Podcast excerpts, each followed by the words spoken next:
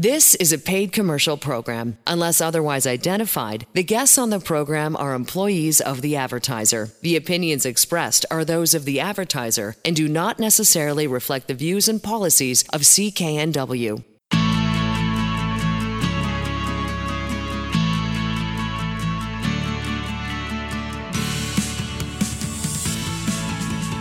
Welcome to Dollars and Sense. I'm Elaine Scollin along with Blair Mantin from Sands and Associates. They're experts in helping you get out of debt.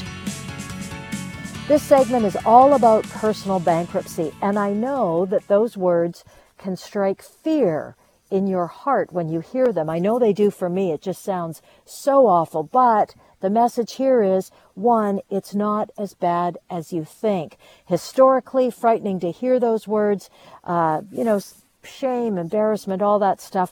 But Blair, his purpose in being here for this segment is he's going to walk us through the process. And by the end of it, ah, maybe you'll think it's not as bad as you thought it might be. And we know that um, personal bankruptcy can be the best solution for folks that are trying to deal with their debt the most effective, efficient way and uh, be able to move forward as a result. And so, Blair, can you start by explaining what does it mean to file for personal bankruptcy in British Columbia in 2023? Well, well, certainly, Elaine, and it's definitely the case. Bankruptcy is always your last resort, so it's never the first thing that comes out of the toolkit when you think, "Oh, I think I might have a debt problem." You don't file bankruptcy the next day. But that being said, when other options aren't suitable, when you've been struggling for a period of time, uh, it's really good to know. Well, what is this option of bankruptcy? It exists in Canadian law for a reason, and quite often the specter of it, the idea about it, is far worse than the actual reality. Uh, and bankruptcy just allows you to get that fresh start. So, what bankruptcy does, it's a powerful legal debt forgiveness process that Canadians can access in situations where their debts have become unmanageable. When you file for personal bankruptcy, you get legal protection from your creditors and you get debt forgiveness that eliminates virtually all of your debts. So, the point of a personal bankruptcy, and this is from the, the legislation, the wording, is to provide the honest but unfortunate person an opportunity to start fresh, free from unmanageable debt. Uh, bankruptcy is a federally legislated process, so there's small differences province to province, but for the most part, it's consistent across Canada. And for most people, bankruptcy is simple, private. It's not something that goes in the newspaper typically, and only the people that know about it are those that need to know about it. Um, and it's quite often it's finished in as little as nine months. Um, the eligibility uh, to, to, file for bankruptcy in Canada is you have to owe more than $1,000 uh, and be insolvent, meaning that you're unable to repay your debts. And, you know, nobody I've ever seen files bankruptcy for $1,000 of debt, but some people file bankruptcy for five to $10,000 per debt, uh, where some people file it for millions of dollars of debt. So there's no upper limit, um, but you do have to owe at least $1,000. Um, there's no need for you to have overdue accounts or to be facing creditor harassment or a low credit score. Uh, for a lot of people, it's up to 70% of people that end up filing a bankruptcy. They actually have a strong credit score, but as they've learned, and I've learned in this job too, you can have exceptional credit and still have $80,000 of credit card debt that you may never be able to pay off, but you keep the exceptional credit just by making all your minimum payments every month. So it's not the case you have to be subject to a garnishment or collection activities you can just have made that realization that I'm just never going to get out from under this debt burden of doing what I'm doing here. Um, there are significant advantages to bankruptcy. So, the reason why you'd go through a process like this is well, first off, you get full forgiveness for just about every type of debt.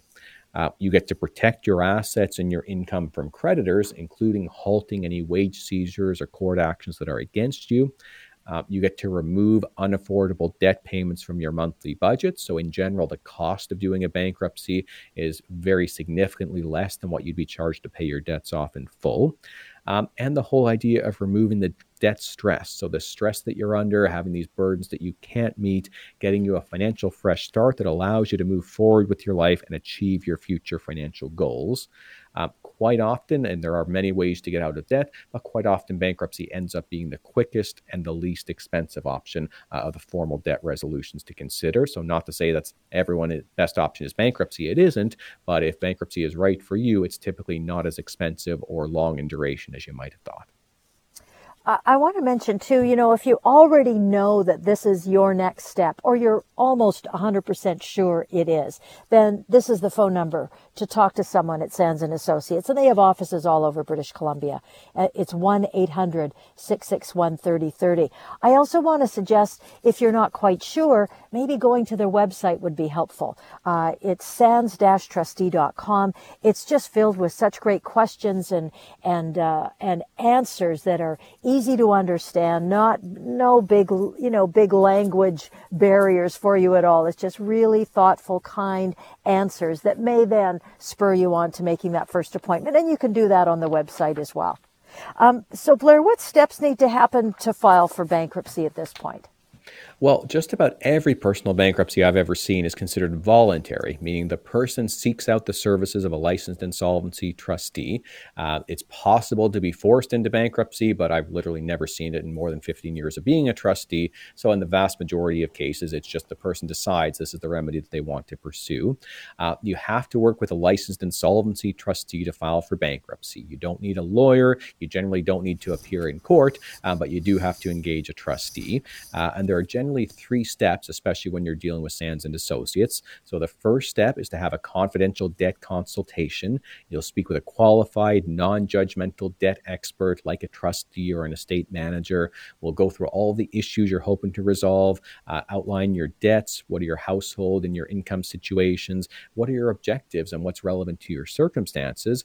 You really need to make sure you're getting advice from a licensed insolvency trustee or estate manager because they're the only people that are empowered to actually administer a bankruptcy. So even if you're discussing with, you know, a lawyer or an accountant, you might be getting partial guidance at best. So the best lawyers and accountants refer their clients directly to a trustee to make sure that the person is getting the best insight, the most up-to-date insights about how a bankruptcy process would work.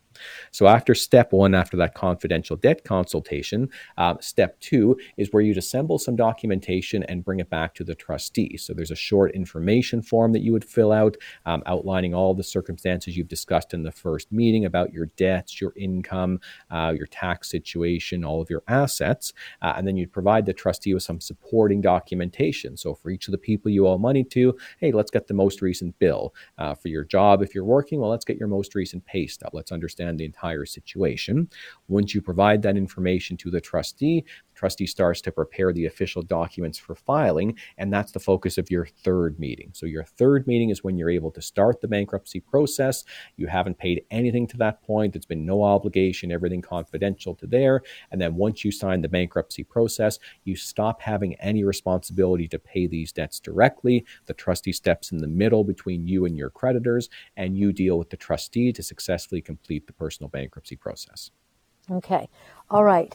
So let's talk about how that works, how that process works. Um, I know that you've said it's it's very straightforward for folks, um, and and that you know might be hard for someone to actually believe because it sounds like such a big, uh, overwhelming, complicated thing. But but actually, when you get right down to it, it's it's pretty straightforward.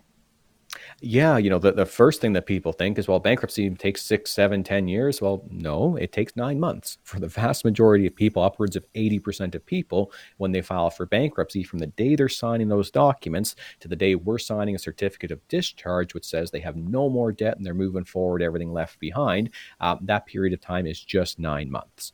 Uh, what happens during those nine months is as soon as you sign the documents, you've got the protection of the bankruptcy, and your trustee starts to handle all of the creditor contact. So the trustee sends the creditors a copy of the bankruptcy filing and gets a claim back from each of the creditors that proves the amount of debt that, that's being suspended and then eventually eliminated.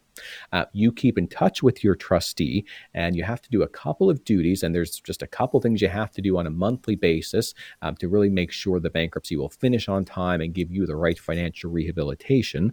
The most important thing is you have to complete a basic monthly budget form that details your household income and your expenses. So the trustee is not here to judge on how you're spending your money, but the trustee will give you some insights if they notice something, but will also have to validate are your is your income above or below low income guidelines because that's what determines what determines how long you're in a bankruptcy proceeding. So if somebody that's low income, they're out of bankruptcy as soon as nine nine months. Somebody that's not low income, they're in bankruptcy for a longer period of time because they have a higher ability to repay part of the debt. So you do the budget forms every month. Um, you have to make a regular payment to the trustee for the cost of the bankruptcy. Um, usually it's significantly less than what you're already paying on your debts. And if it's a nine month bankruptcy, those payments stop at the end of nine months. Uh, really important aspect, too, aside from the budgets and doing the the uh, payments is you have to attend two financial counseling sessions. So they're private one on one sessions, about 45 minutes in length, and they're focused on helping you develop a household budget for the future, helping you set financial goals you can achieve after the bankruptcy is finished. And you have to attend both of those in order to complete the bankruptcy on time. Okay. What what would you say are the biggest misconceptions that people have? I mean, we've touched on a couple, um, mm-hmm. but what are the biggest ones that you encounter all the time that misconceptions about a personal bankruptcy and, and how it would affect someone? Yeah, a couple of things. So, one, a lot of people think, well, bankruptcy would be great, but it won't help me because I owe this type of debt. And, you know, sometimes people assume, well, if it's a secured debt, you know, if it's a vehicle shortfall or a mortgage shortfall, well, that can't be part of a bankruptcy. Well, no, it can. If you have to default on a mortgage and the house is sold and they say you owe a bunch of extra money, that absolutely is a mortgage debt that can be included. Uh, debts owing to another person, just because the person said, well, I would never accept a bankruptcy filing, it really doesn't matter. They don't have any option. Um, every debt that you owe that's a standard consumer debt can be included in a personal bankruptcy filing. A lot of people think debts to CRA can't be included in a bankruptcy. No, they absolutely can. Um, there's nothing in CRA's legislation that allows them to opt out of your right to get a financial fresh start. Um, student loans, even ICBC debts. So don't make the assumption that bankruptcy can't help because you think you have a very unique type of debt. There are a couple of debts that can't be included, things like child support, alimony, fa- family maintenance, but you know that's about it. There's not too many other types of debt that really can't be included in a bankruptcy or a consumer proposal. Um, a second big misconception is that bankruptcy causes you to lose all of your assets, and it doesn't. In most cases, people keep all of their assets because there are provincial exemptions that allow people to keep their clothing and medical aids, their household items, their work tools, even a vehicle and a certain amount of home equity, RRSPs, and pension plans. All those things you're typically in a better position to retain after a bankruptcy than before because you've got protection now from all of your creditors while you restructure. Okay, and this question is for somebody who's sitting there listening to all this and going, okay, I'm really struggling with my debt. I, I don't know about bankruptcy. What's the number one thing that they should do right now? Well, they should just reach out for help. So you don't want to self-diagnose. You can make yourself crazy reading everything on the internet about every topic. There are certain trusted sources you can come to, and a licensed insolvency trustee is your best resource, your best ally.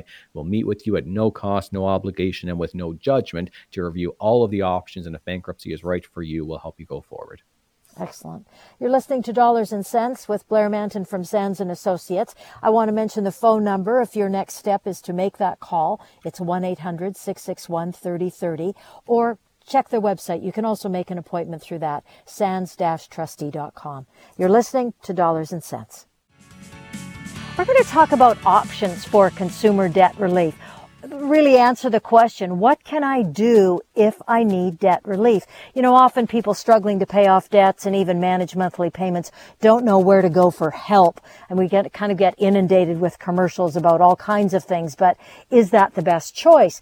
But the cool thing is that Sands and Associates president and licensed insolvency trustee Blair Mantin is going to talk about different strategies and resources that we as consumers have for debt relief.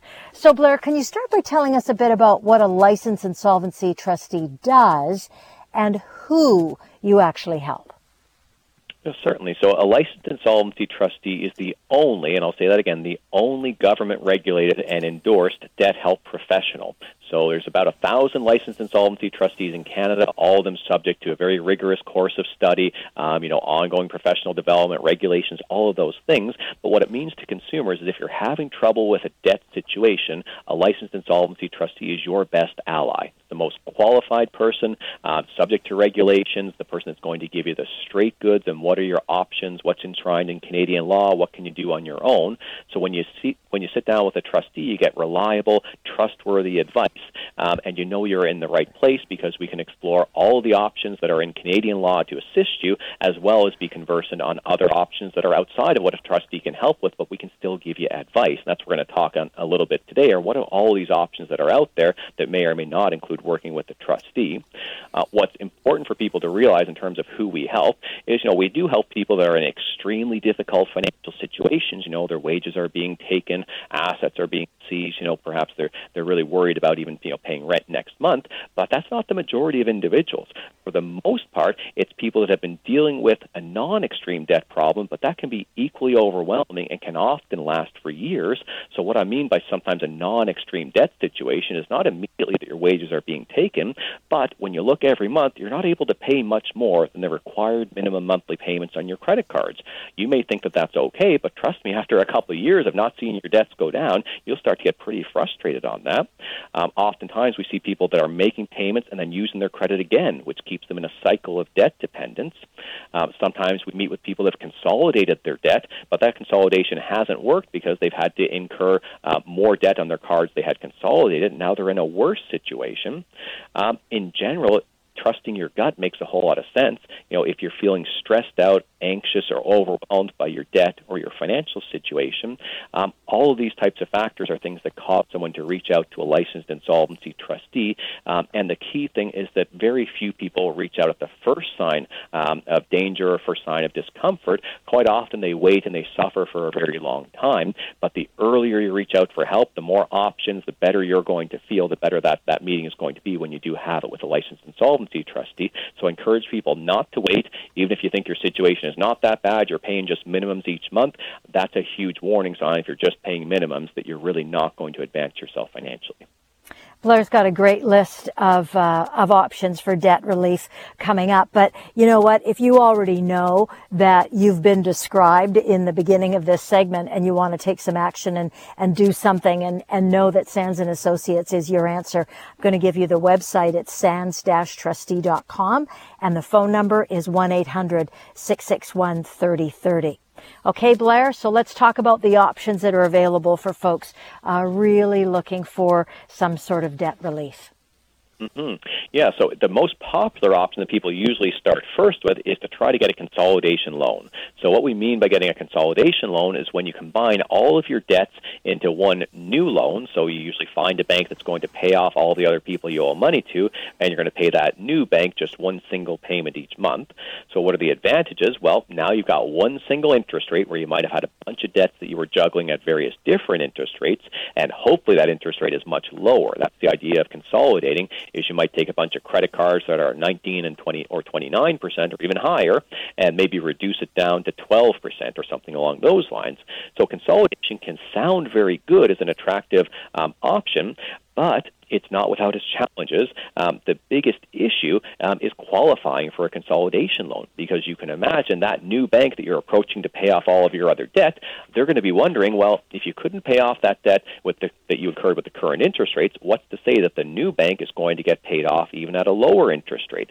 So they generally have some pretty stringent criteria to qualify for a consolidation loan that has any sort of reasonable interest or repayment rate. Some people that I've seen, they said, oh, yeah, I was able to go to an alternative lender to consolidate, and my interest rate is 47%. And oh. that makes no sense if you're consolidating debt at 29%. Uh, but sometimes the way that things are pitched to the individual, they didn't see all the charges. It's only when we examine the contract in detail. So make sure that if you do qualify for consolidation, it is at an appropriate rate and a reasonable term. Uh, but what you also need to be care of is sometimes the way the approval is positioned is okay, you're approved, but there's just one little thing that we need to do. Oh, what's that? Well, we need to get a co-signer on here because we want to make sure that we're protected in case you don't pay. The amount of meetings I've had with individuals individuals who said they never understood the implications of what being a cosigner means.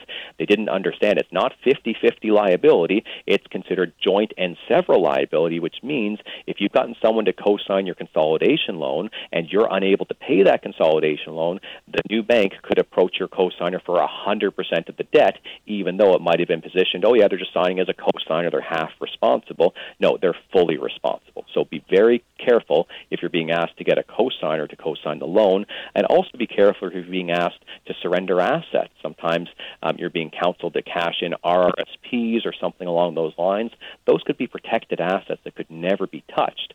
So make sure that you've gotten good advice. You can validate anything with a licensed insolvency trustee, but most of the situations that I've seen, people try to get a consolidation loan, um, and often the only way they can be approved is by doing a cosigner, and we generally recommend against it. You're just enlarging your financial problem and putting in another element of often emotional and wrought family relationships, which just don't need to be a part of this. Got it. What about the credit counseling plans? Because we often see uh, uh, advertisements for those in all kinds of places. How do they work, and are they a good idea? You know, every option can be good given the right circumstances. The thing to know about credit counselor, uh, credit counseling plans is that in general, the best you'll be able to achieve um, is an elimination of ongoing interest on your debts. So in a lot of cases, that can sound great. Well, you know, I was paying 20% interest now; it's going to get it down to zero. Um, you know, and that can be good. So if your situation is such that you could pay off all your debt in full, but it's just the interest that is causing you a challenge, well, then a credit counseling plan can be a good alternative um, to consider. Um, but there can be some draw- drawbacks as well. Um, so first off, a credit counseling plan isn't free. So even a not-for-profit organization is going to charge fees, and you want to make sure that those fees don't exceed the interest that you're actually saving. So make sure you do the math that you know you do get value for money on the fees. Um, you also need to be aware that because credit counseling is not legally sanctioned, this is just an informal arrangement between you and your creditors, facilitated by um, you know a middle person like a credit counselor. Um, they've got no ability to deal with a number of very important debts. So the government, for example, for student loans, taxes, CERB overpayments, or anything like that, they will never deal with a credit counselor. So if you've got a bunch of debts, you know, a significant component of which might be to the government, credit counseling plan might only solve part of your issue and might still leave you in a very tough financial situation. Um, and you need to be aware that there's a severe vacuum um, in terms of regulation of who can call themselves a credit counselor, what are they subject to, what is the dispute resolution, what's your recourse if something goes wrong. Uh, the answer is almost nothing if you're dealing with a credit counselor. There's very little uh, regulation that has any teeth in it, so you do need to be very careful that you if you do deal with a credit counselor, it's a reputable, established agency that you can trust. Okay. The last option uh, for folks is the debt settlement agreement, and it sounds um, it, it sounds like it's very uh, I, you know, not, I don't, I don't, want to say special, but kind of very, very serious. Uh, but it's something that we've heard about before. There's a couple of them in there. Hmm. And there's got to be a good advantage to using a debt settlement agreement. I mean, it just sounds like a better option than credit counseling plan or consolidation plan. Yeah, again, depending on the circumstances, definitely three or four years ago, I saw a whole lot more debt settlement than I see these days. And what debt settlement is, um, is where you work with an agent uh, who's going to say, okay, you owe a creditor amount of money. What I want you to do is stop paying them anything, and I want you to start putting money into a savings account that we're going to set up together here. Um, and then what happens is after you've accumulated some money in that savings account, maybe it's been a year or two where you haven't been paying your debts, but you've been saving some money, the debt settlement agent will go to the people that you owe money to and say, okay, you haven't gotten money for about a year. Um, how about we give you some por- portion of the amount owing? You know, maybe it's 30, 50, 70 cents on the dollar. It definitely depends. Uh, if they're successful, then they facilitate an agreement where you've just paid off a portion of the debt. But what happens, and the people that I see in my office, is quite often people aren't successful with debt settlement. They find it very difficult to save money on an ongoing basis to have that lump sum to offer as a settlement. Um, and oftentimes, when the creditors aren't getting paid, they just don't sit there on their hands for a They harass you, they threaten you, they often can take legal action. It can be to the point where your wages are being seized, and you think you're working with an agent who's doing things on your behalf, but really nothing is happening. Um, and what's even more sometimes frustrating too is generally the fees payable are payable whether they are successful or not. So you may not get anything back from what you paid into the debt settlement. So you've got to be very careful there. Um, so in general, it would be a very specific case where you know you're either able to save a lump sum or maybe somebody has a lump sum of money available that they will give you to make a one-time offer to pay off your debt for cents on the dollar. But I've seen very few situations where it's a better option than a consumer proposal would be. Got it. See, I thought it was something that sounded, it sounded really good, but yeah, it seems like uh, dealing with a licensed insolvency trustee and getting somebody like you or Sands and Associates to give a hand or to show some direction on what to do, that seems like it's the smartest thing to do. Like you, a licensed insolvency trustee, you have that ability and that power and that strength and the law behind you uh, to take the action that sounds like needs to be done more times than not. Yeah, you know, the thing that I, I'm most proud of, Elaine, is that to me, a consumer proposal has all of the benefits of every option that we've talked about. You're consolidating all the debt together. It's simple. It's with one payment. It's the zero interest and it reduces the debt to the portion you can actually afford to pay, and it's all legally sanctioned and deals with all of your debts at once. So the challenge that we have is sometimes have people, if they sit down with a credit counselor, credit counselor only makes money if they sell a credit counseling plan. So sometimes they won't even inform you of a consumer proposal or they'll demonize a trustee as someone you'd never want to go and see. So I just encourage everyone to overturn all the stones, sit down with a, a licensed insolvency trustee. We'll explain to you about credit counseling, about consolidation, but also give you the very straight guidance on what a consumer proposal could do for you, or if the situation is such that bankruptcy is the right option, we'll take you through that as well. Our objective is to help you have a financial recovery, whether that includes our solutions or not. We just want the best for each. That sounds great. A debt help without judgment. It's really that simple, folks, connecting with somebody, an expert from Sands and Associates. So I'm going to give you the phone number again. It's 1-800-661-3030.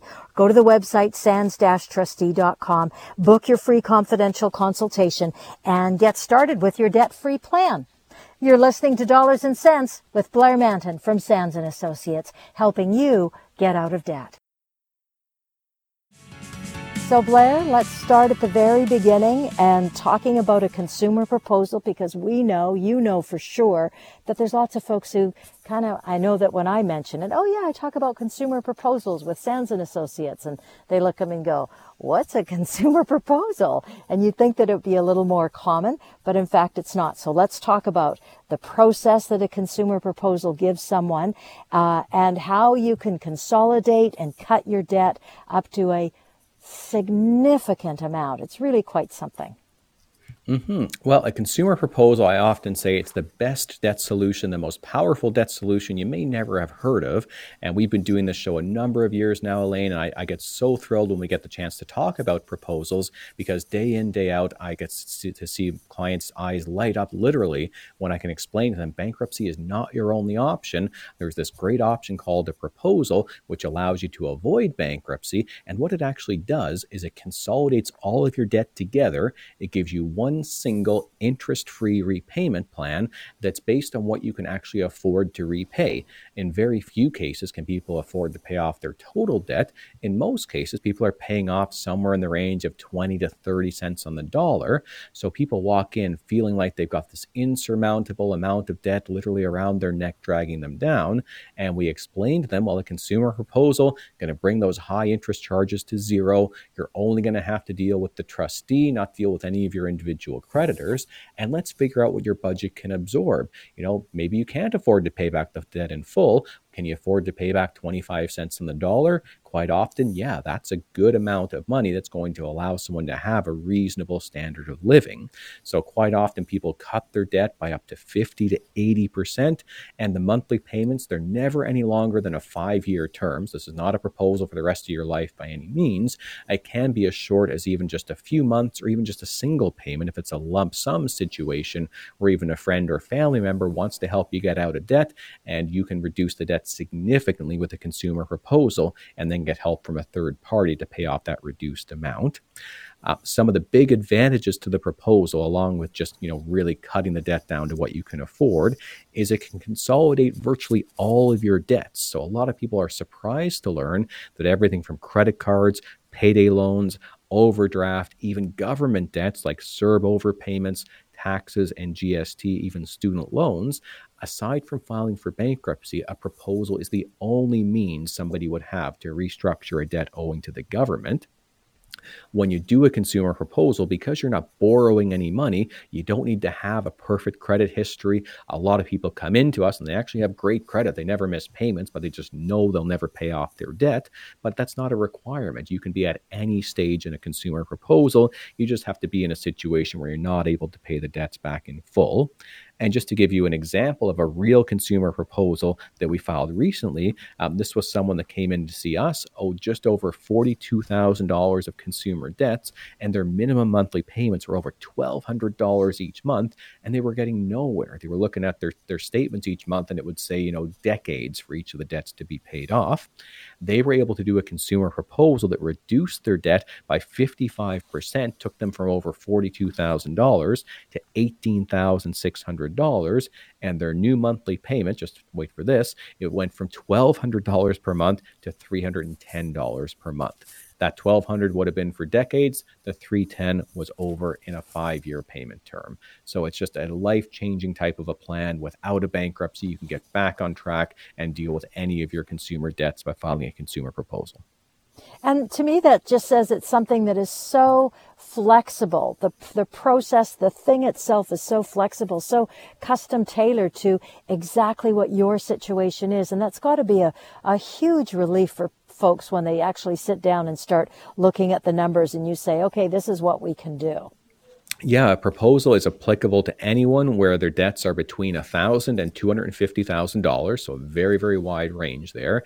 And the table stakes or the ability to do the proposal is just you legitimately have to not be able to pay off the debt in full. So, if you're struggling with your debt and it's more than $1,000 and less than 250,000, you should be talking to a trustee to at least investigate this option.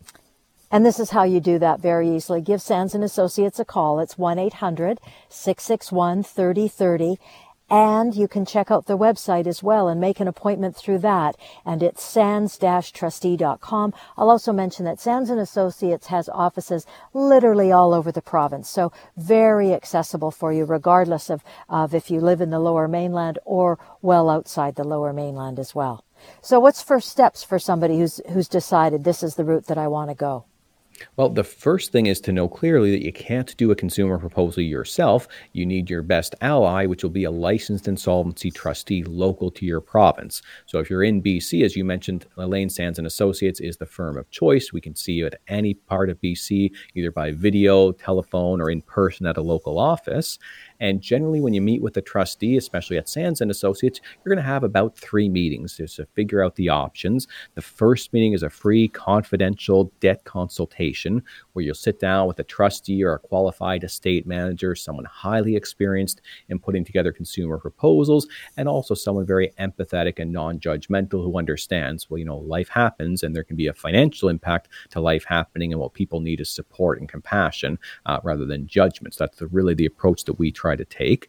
When you have that first meeting, the, the representative, the trustee, or the estate manager is going to discuss all of your options with you. So, whether it's just you need to budget a little bit better, whether it's so severe, maybe bankruptcy is the best option, or if you're like 90% of people these days in the province of BC, let's see if this consumer proposal can be an option. Literally, nine out of 10 people that see a trustee these days choose to file a consumer proposal.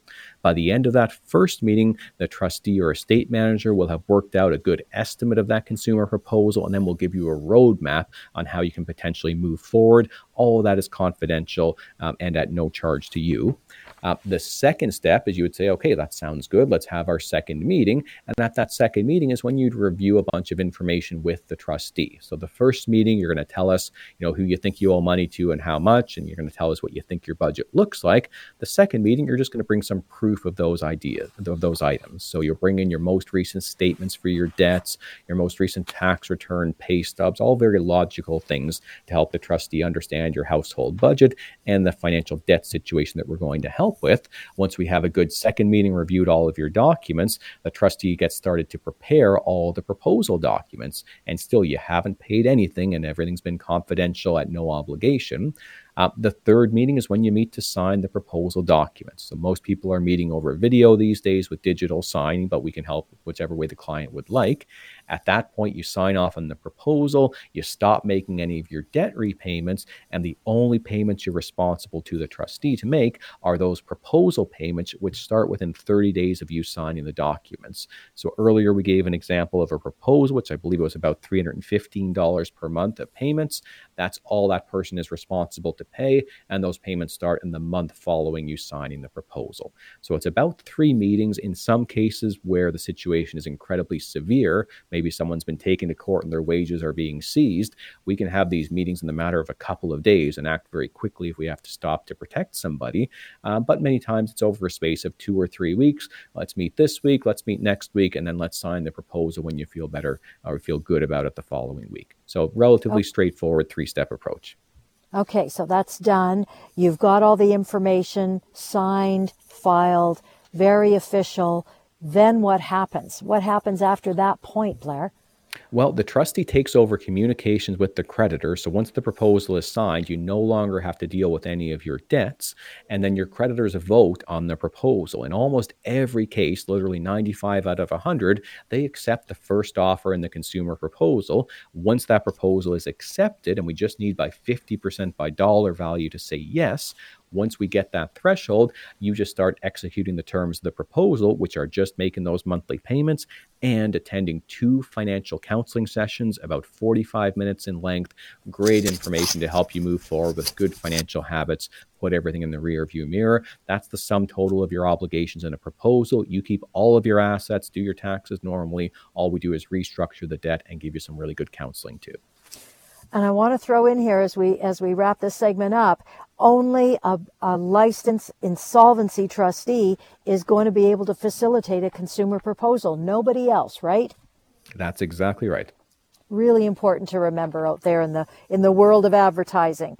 Uh, you're listening to Dollars and Sense with Blair Mantin from Sands and Associates, helping you get out of debt. One of my favorite topics paying off credit card debt, where to start and what you can do.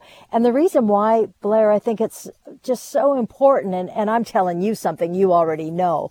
Uh, credit card debt is like one of the most common, if not the most common reason that people get into uh, a debt situation that becomes overwhelming is, is due to those darn credit cards, right?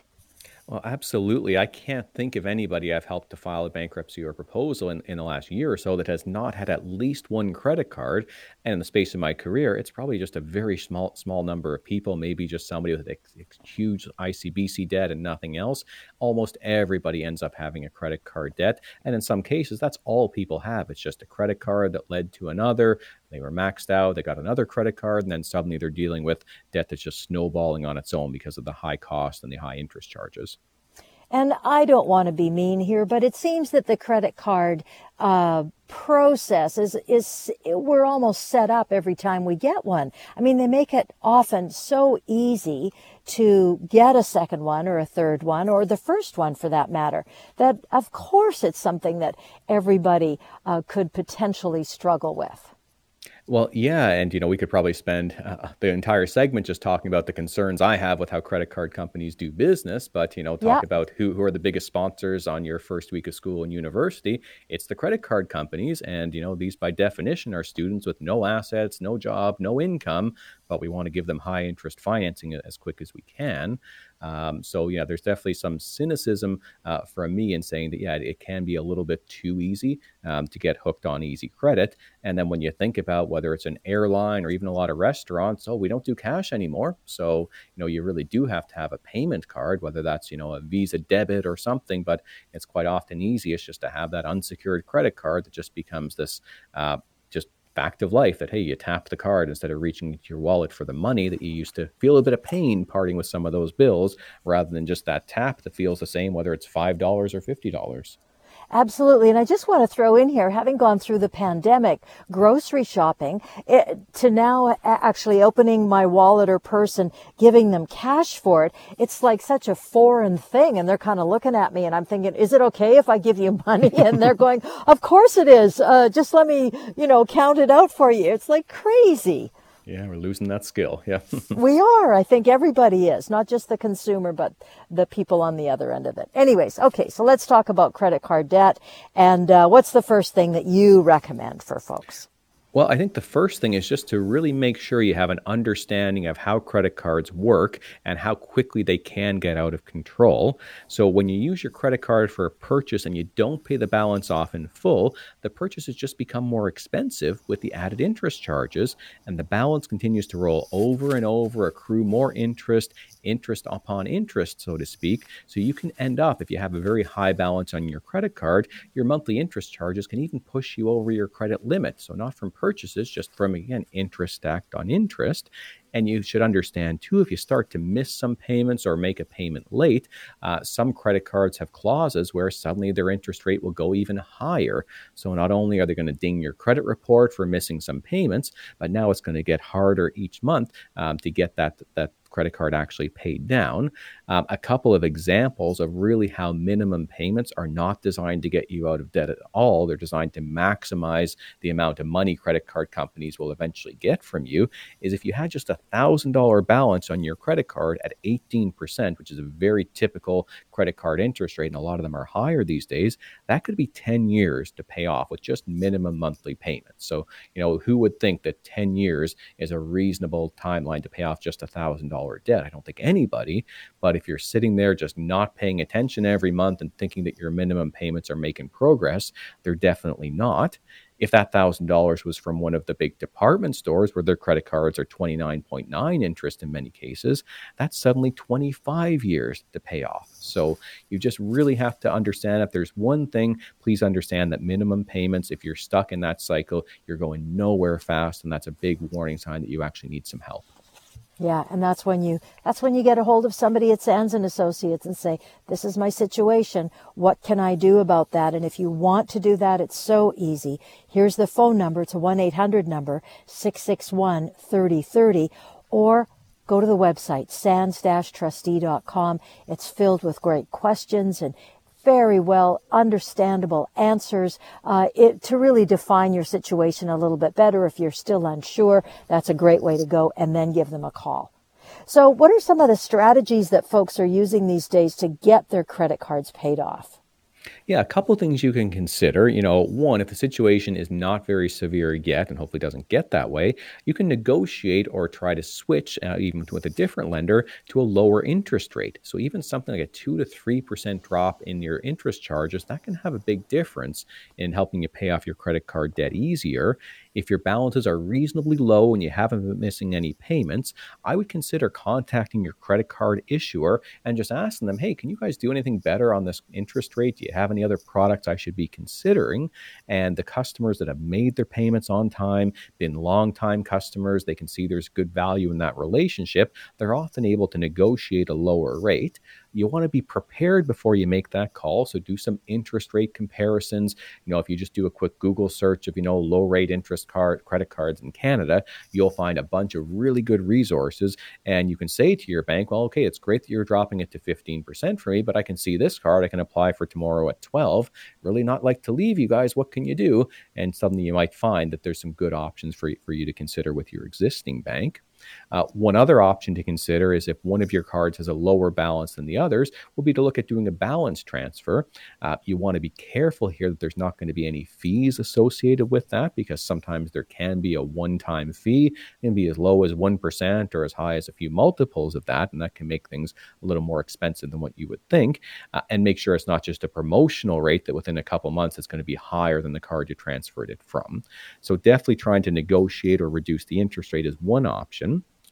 Uh, another option to consider is to really prioritize the highest interest cost debt that you have, and you've got to make all your minimum payments each month if you're not going to be filing with, with Sands and Associates for a proposal, which we'll talk about if you're going to try to pay things off yourself. But if you're able to carve out extra money, money in your budget and actually pay more than the minimum payments, what you'd want to do is really prioritize whichever card is costing you the most each month. So put a list together of all of your cards with their minimum payments, account numbers, balances, and then interest rates, and decide if it's an extra 50 or $100 every month that you can pay beyond just the minimum payments put 100% of that extra payment to the highest interest card until that one is paid off and then move on down the line to your, your next highest interest card, so on and so forth. And you mentioned talking about, you know, filing a consumer proposal to consolidate and, and get rid of that credit card, credit card period as well as other debts is, is, is a, is a wonderful step to take if that's your situation. Well, absolutely, Elaine. And that's often the step that people need to take because quite often when I meet with someone, there's no ability to make even the minimum payments or any more than those. Um, and if they just say, well, we can't pay more than the minimums, I don't think anybody should be paying $1,000 off for 10 years plus, And it just goes up from there. So filing a consumer proposal, as anyone who listens to the show knows, is going to consolidate the debt, reduce the balance to what you can afford, and bring the interest literally to zero. So every dollar that you pay in a consumer proposal goes directly directly to reduce that debt. And it's often a significantly lowered amount of the debt as well. So people can have life changing transformations in their financial situation in the matter of just a few short years by doing a consumer proposal. Okay, so let's say that now I want to start using my credit card again. I've gone through the process. How do you, I, I don't know how a, a person in this day and age can do that easily. And I know we've just got a, a few seconds left, but what do you recommend? Well, a secured credit card is a great way to start. That's a card where you have a deposit and your limit only allows you to go up to that deposit limit. So that can be a way that makes sure you're never going to get into trouble. So a secured credit card, you can get them at no fee through a bunch of banks or online. That's a great option to, to consider.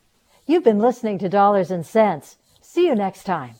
The proceeding was a paid commercial program. Unless otherwise identified, the guests on the program are employees of the advertiser. The opinions expressed are those of the advertiser and do not necessarily reflect the views and policies of CKNW.